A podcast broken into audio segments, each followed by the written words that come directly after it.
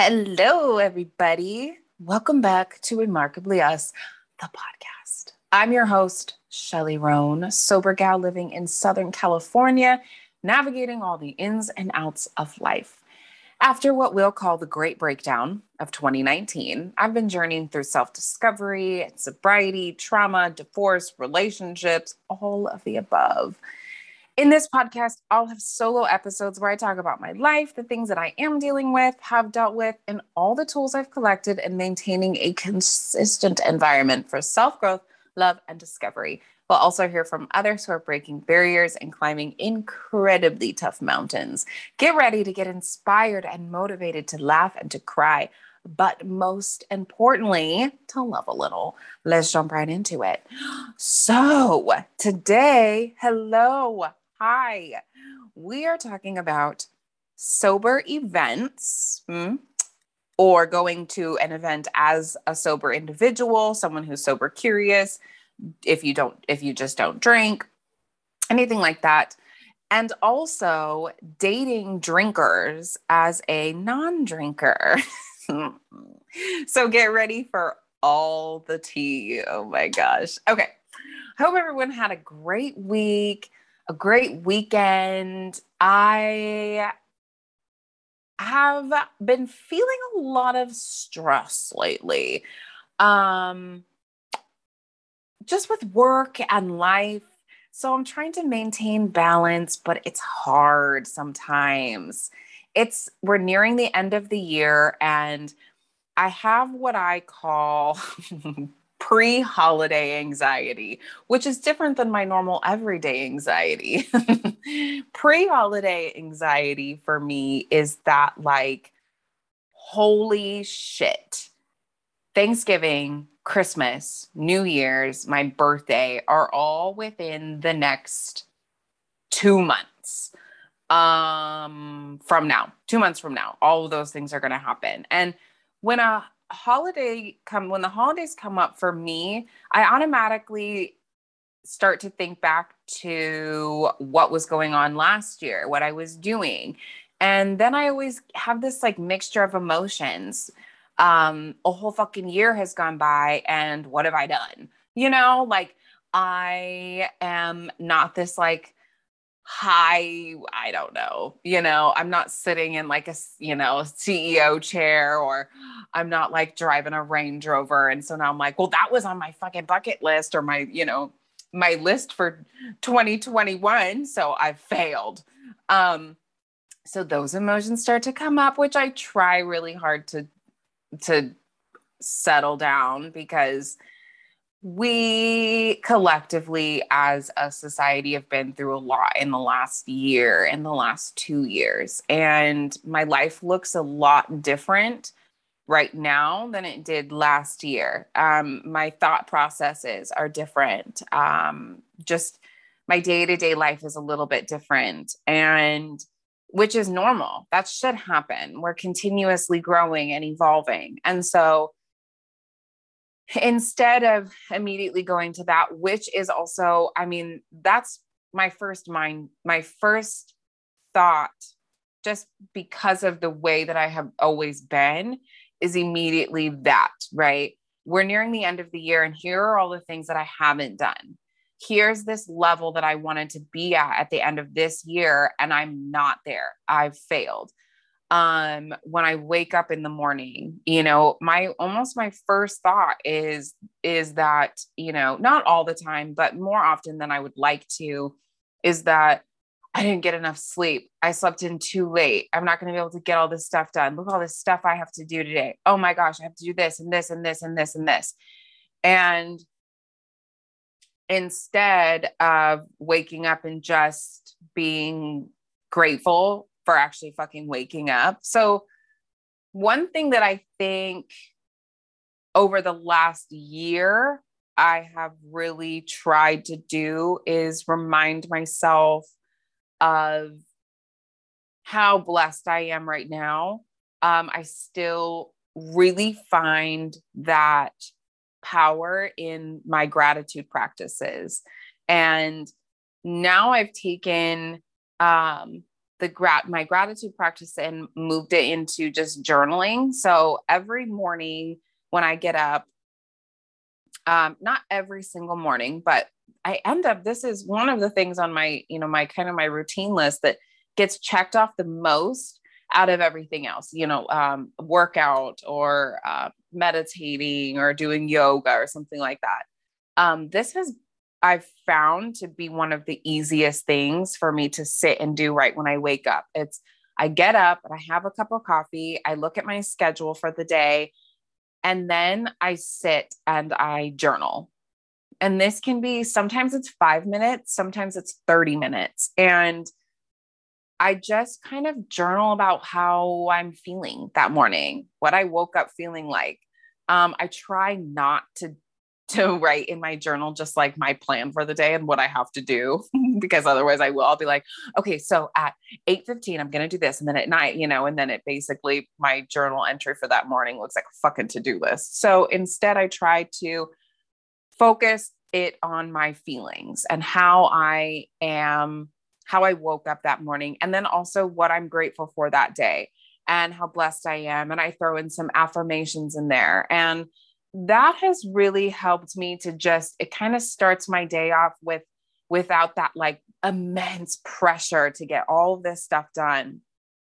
Um as you guys know i spend like half the week up with my old nanny fam.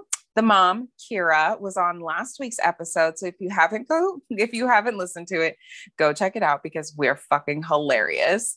So i spend half of my week really there until my tiny home is finished, which should be in the next few months or so.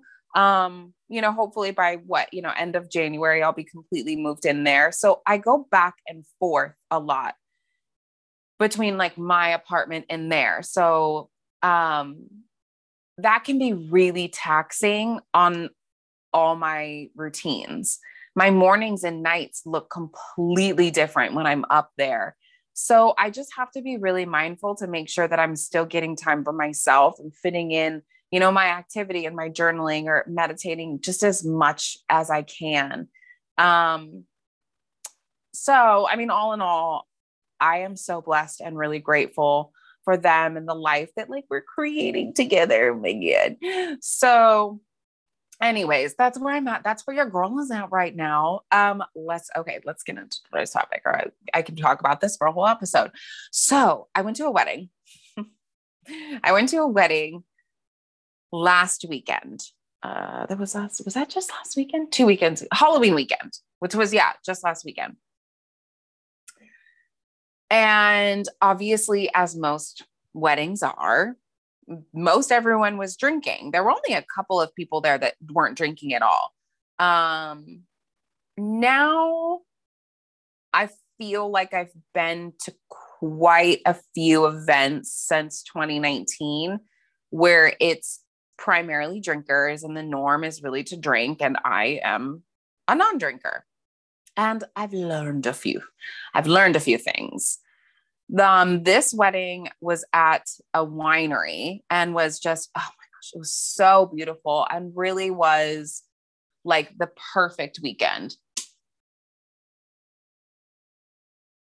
So, in these events since 2019, there's been a variety of situations that I've been in.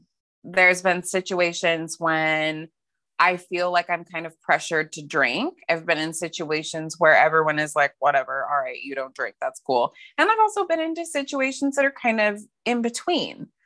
So at this particular one, I think a good majority of the people thought that I was drinking because I brought NA beer and I had the bartender hold it for me, which I highly, highly recommend that you do. But most people thought because I had like a can of, you know, it looked like a Sam Adams. It was one of those um Sam Adams IPAs. And so um I had that, you know, pretty much all night. So I think a lot of the people, you know, thought that I was drinking and you know, it's small conversations at a big event like that where um, you know, I'm sitting next to a girl and, um, you know, she's taking a shot and, you know, she's talking about drinking and she's like, you know, oh, we're going to, um, we are, we've got a bottle of, um, you know, we've got Tito's in our water bottle and we've got this and that. And, and most of the time, I just don't really even say anything. Um, I just kind of like laugh and nod, like smile and nod, you know? And because it's just for me, I am realizing that I want people to be comfortable around me. I am comfortable in drinking scenarios. I'm comfortable in um, at weddings and at birthday parties and at events and things like that where like the majority of people are drinking. Um and so it's interesting that like that dynamic of like people just automatically are kind of assume that you're drinking but like little things like the toast obviously i so i had a glass of actual champagne in front of me and I used it, you know, you have the champagne flute and they come around and they pour, you know, champagne in it. And um I used it to toast, you know, at any of the any of the you know situations that called for a toast. I used it for, but I just didn't actually take a sip. And I thought in that moment, in a couple of moments where, you know, I raised my glass and everyone at the table would take a sip, and I would just set it down, I thought that could be potentially very triggering for someone and really diff really really difficult for some people in recovery um is that like I had a glass of champagne in my hand.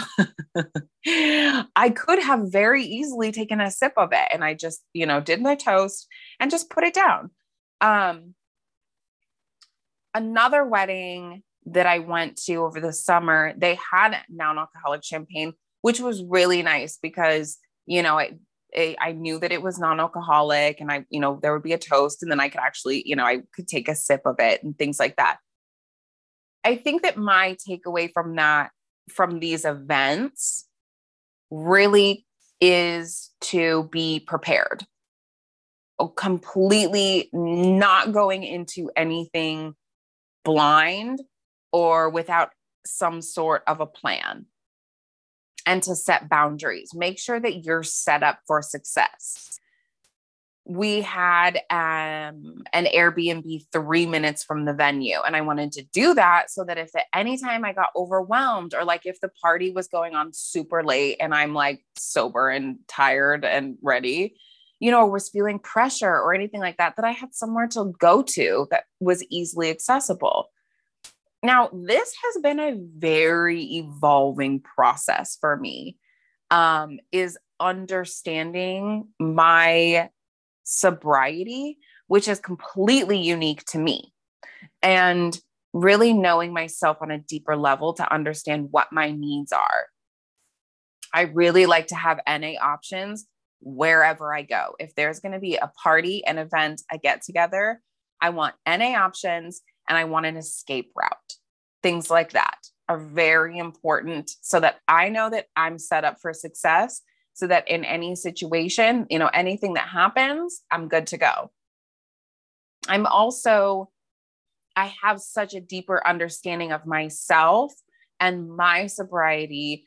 Um, you know, the situations that might be really difficult for me to um, continue to not drink in, right? Situations that I might be in that would be really hard for me to like say no, you know? Like I'm cool if you got like a plate and you're like doing it in the other room or you know, like if I don't see it, but I so I don't know if I I don't know if I have the power if someone brings out a tray and it's right in front of me. I don't know.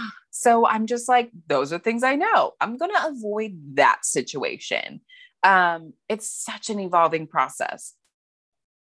I think that knowing yourself and being comfortable in your sobriety is such is the base of a foundation for these you know for these events um and you know having a plan when you know if you feel pressured to drink or do anything or anything like that now the individual that i went to the wedding with is a drinker and there were conversations that happened leading up to that weekend about what was going to happen and what I needed. This was an open and honest conversation. He said he was going to drink. I personally am okay with spending time with people that drink.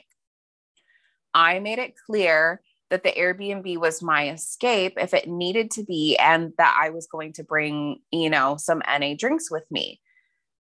This person was so respectful of that the entire weekend, and it was never an issue.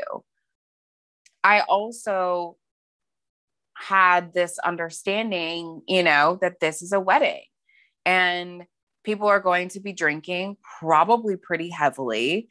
And that communication is so important. This is what I'm comfortable with. And then from the other person, this is what I'm comfortable with.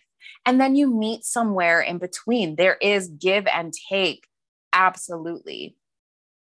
I think that for me in the beginning, I was so much, I was so focused on what I needed. I was very like, this is exactly what I need. And if you can't fit into that, then you can fuck off.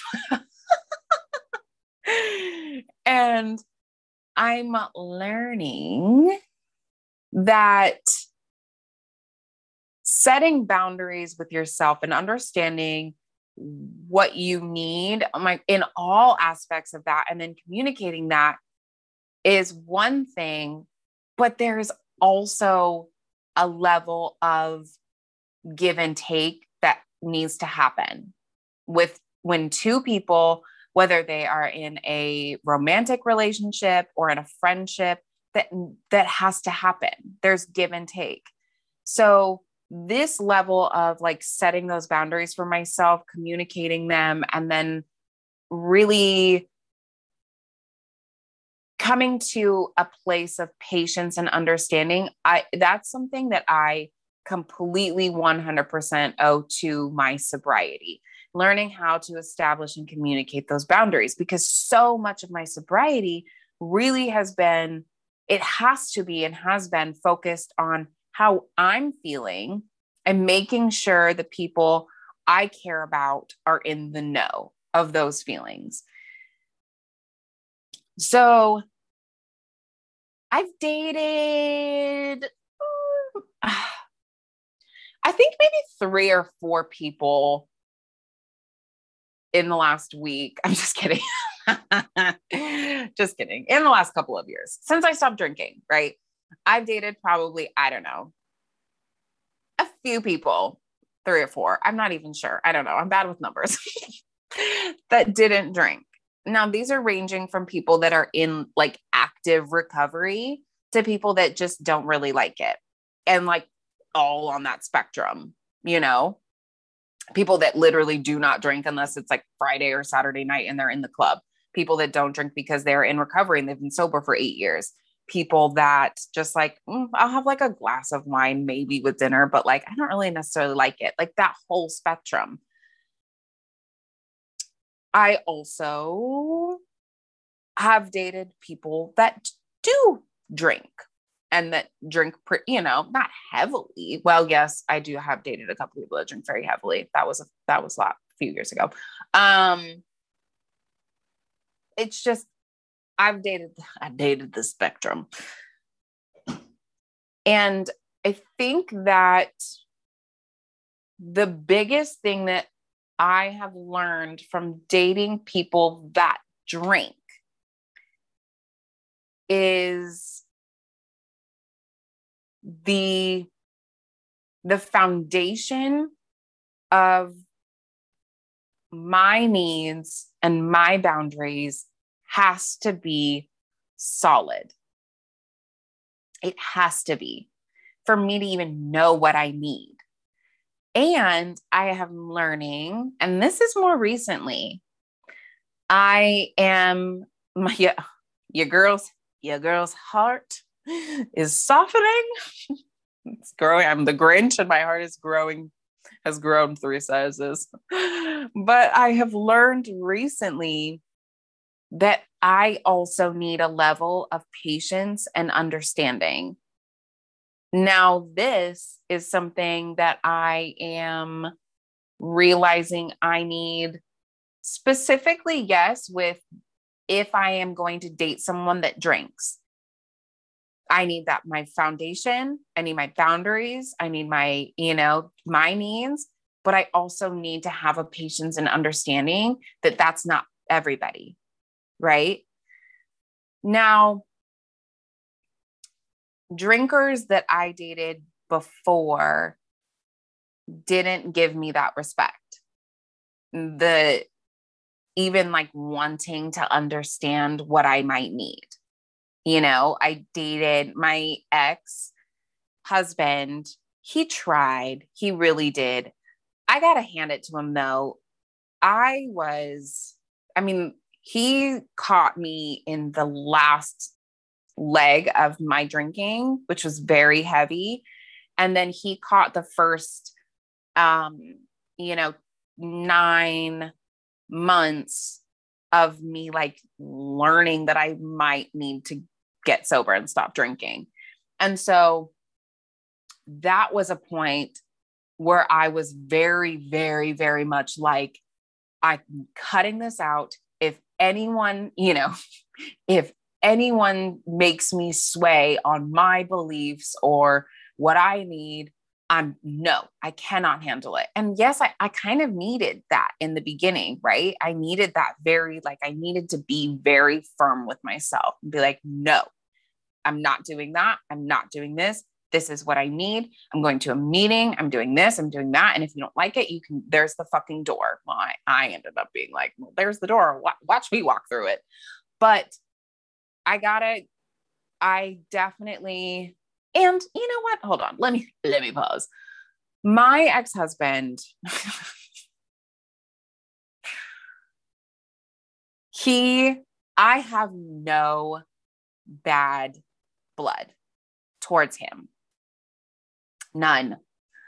Um that relationship has been over for a long time.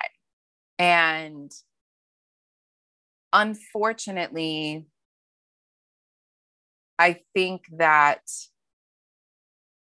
I was searching for something like like this like substances, like alcohol and with drugs. I was always searching for something external to make me feel like I belonged somewhere, to make me feel like I had a place. Um, you know, to to fill all of these voids that I had.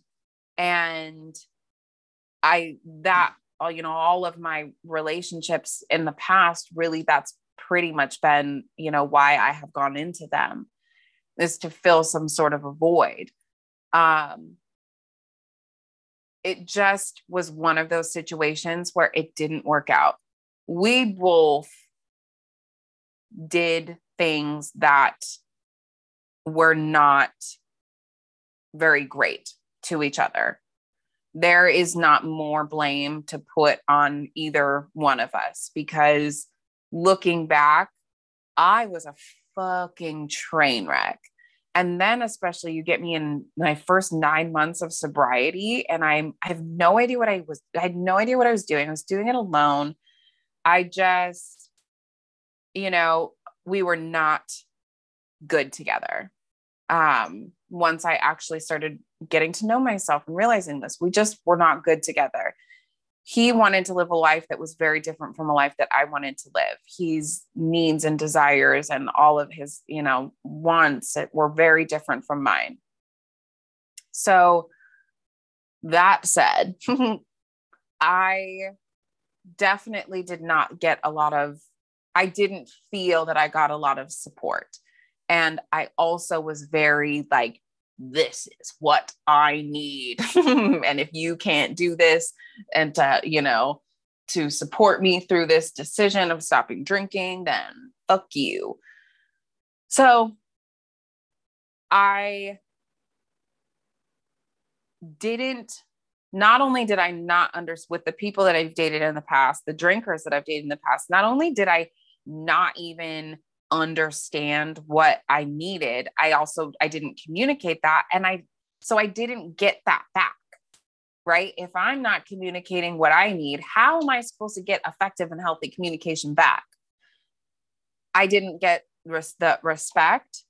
I didn't get that you know desire to understand what i needed so all of that mixed together and all these different you know kind of relationships that i'd been in obviously a fucking recipe for disaster i wasn't as solid as i am now to really be able to communicate my needs and my boundaries and what i struggle with things like that now i feel so much more solid in who i am that it's much easier for me to put that into words. And it's easier for me to take a step back outside of my little life and look at the bigger picture and see, uh, you know, and say, okay, here are two people that are trying to come together. These are the things that this person needs and is saying that they need. These are the things that this person is saying that they need how can we come together as partners to make this work because it's it's not 100% one way and 100% the other way. There has to be that uh, that meet in the middle there. And i'm learning that. I'm learning all of those things which is hard. It's really tough. Um but I feel like I have also the desire to want to be patient and understand where the other person is coming from and what their needs are. And I have the patience and understanding and willingness to maybe sway a little bit on mine, not a lot, right? But a little bit. Think if you're traveling um, say I'm out of town for five days. I'm working a couple of those days from somewhere else, and the other days are the weekend. My routine is going to look a lot different than when it does when I am at my house, in my bed, waking up in my apartment, inside, you know, really in my routine. That is kind of like how I view bringing a partner into your life. You still have the ability to do all these things that you need to. It just might look a little bit different. But as long as you're willing to give that and communicate, okay, so this looks different because you're here for this. This looks different because I'm here for that. What is that going to look like for us? Um, you know, having the desire to. The people that I've dated before, I didn't think that I had, I don't think I had any desire to like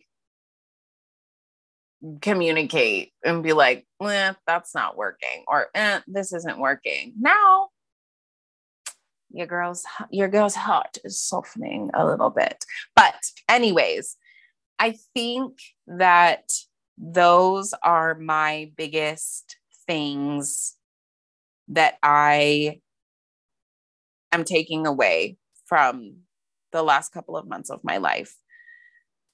Going to sober events, having your success plan set up and ready to go. What do you need to go to an event as a non drinker where you're going to be surrounded by drinkers? Do you need non alcoholic options? Do you need an escape plan?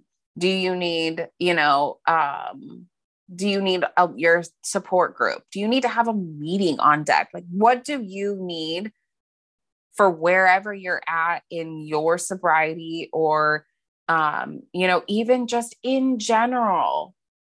Don't go into a, no one should go into an event blind. Have some sort of a plan of what you're going to need to to set yourself up for success. Are you do you deal with social anxiety? What do you need to deal with this event then? What's going to help you get through this to make this enjoyable for yourself? Right. And I was going to talk about I was going to talk about sober sex, but my mom listens to this podcast. So maybe I'll have another one and I'll just tell her not to listen to that episode because my goodness, sober sex, so, sober sex is so monumentally better than drunk sex, which is funny because in the past I have said that's one of the things that I miss about dating while drinking was like going out and having some drinks and being all, you know, all free and whatever, and then having like incredible drunk sex. Now I'm like switching those. I'm like, actually, I love always being in tune with myself. I love never being clouded and foggy. I love always being present with my body and the other the other body of the other participant. so I don't know. Maybe I'll do an episode on sober sex and I'll just tell my mom not to listen to that one because oh my goodness. Um, but I think that as someone who doesn't drink, dating a drinker has looked really different for me over the last three years. Um, in the beginning, it was very traumatic because I was, you know, I just was not picking right. I was, I was not solid in what I needed, and I wasn't solid in my sobriety. I didn't even know in the beginning if like I wanted to be sober. I just thought I was maybe taking a break. So as the as the years have gone on and I've gotten more comfortable with myself, more confident in myself and more confident in voicing no like this is this is the way that I live my life. These are the things that I really need to do to set myself up for success all the time. I'm more confident in communicating those. And I'm also learning that as someone that is, you know, in my sobriety, this has taught me to have such a deeper level of patience and understanding for the other partner, you know, for the other friend, and to really try to always take into consideration maybe what that person is going to need as well as my own needs. Um, so I think that's it. I think I think that's it. Um, stay tuned for next week when we talk about my sex life. I'm just kidding. I don't know. we'll see. Maybe I need to have a conversation with my mom.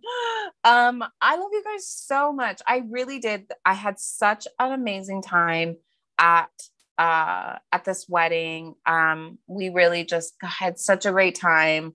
Um, my heart is warming. It still is really I am a I am a closed off bitch. Let me tell you. There are times when like so much of me wants to be like, here are my feelings. And like, man, it's like I have a it's like I have a wall that I can't even like push yet. I'm it's I'm learning and I'm getting there, but I'm guarded. I'm very guarded and I'm very leery about putting all of my trust into somebody um, because of how many times my trust has been broken in the past. I just, it's hard for me. I'm really, really actively trying to be more open and more vulnerable and let down some of these guards that I have built up, you know, over my entire life. It's going to take some time, but they are chipping away. Definitely. Thug Shell is softening up, you guys. Okay, that is it. I will let you guys go. Thank you so much for listening. If you want some additional content or want to reach out to me, go follow me on Instagram at remarkably underscore us. You can also check out my website, remarkablyus.com, for some blogs, information, episode links, all on how to live your most remarkable life possible. Feel, feel free to reach out to me at any time with any questions. If you think this episode would help anyone, please share. Be kind and please never forget how wildly capable you are. Till next time, bye.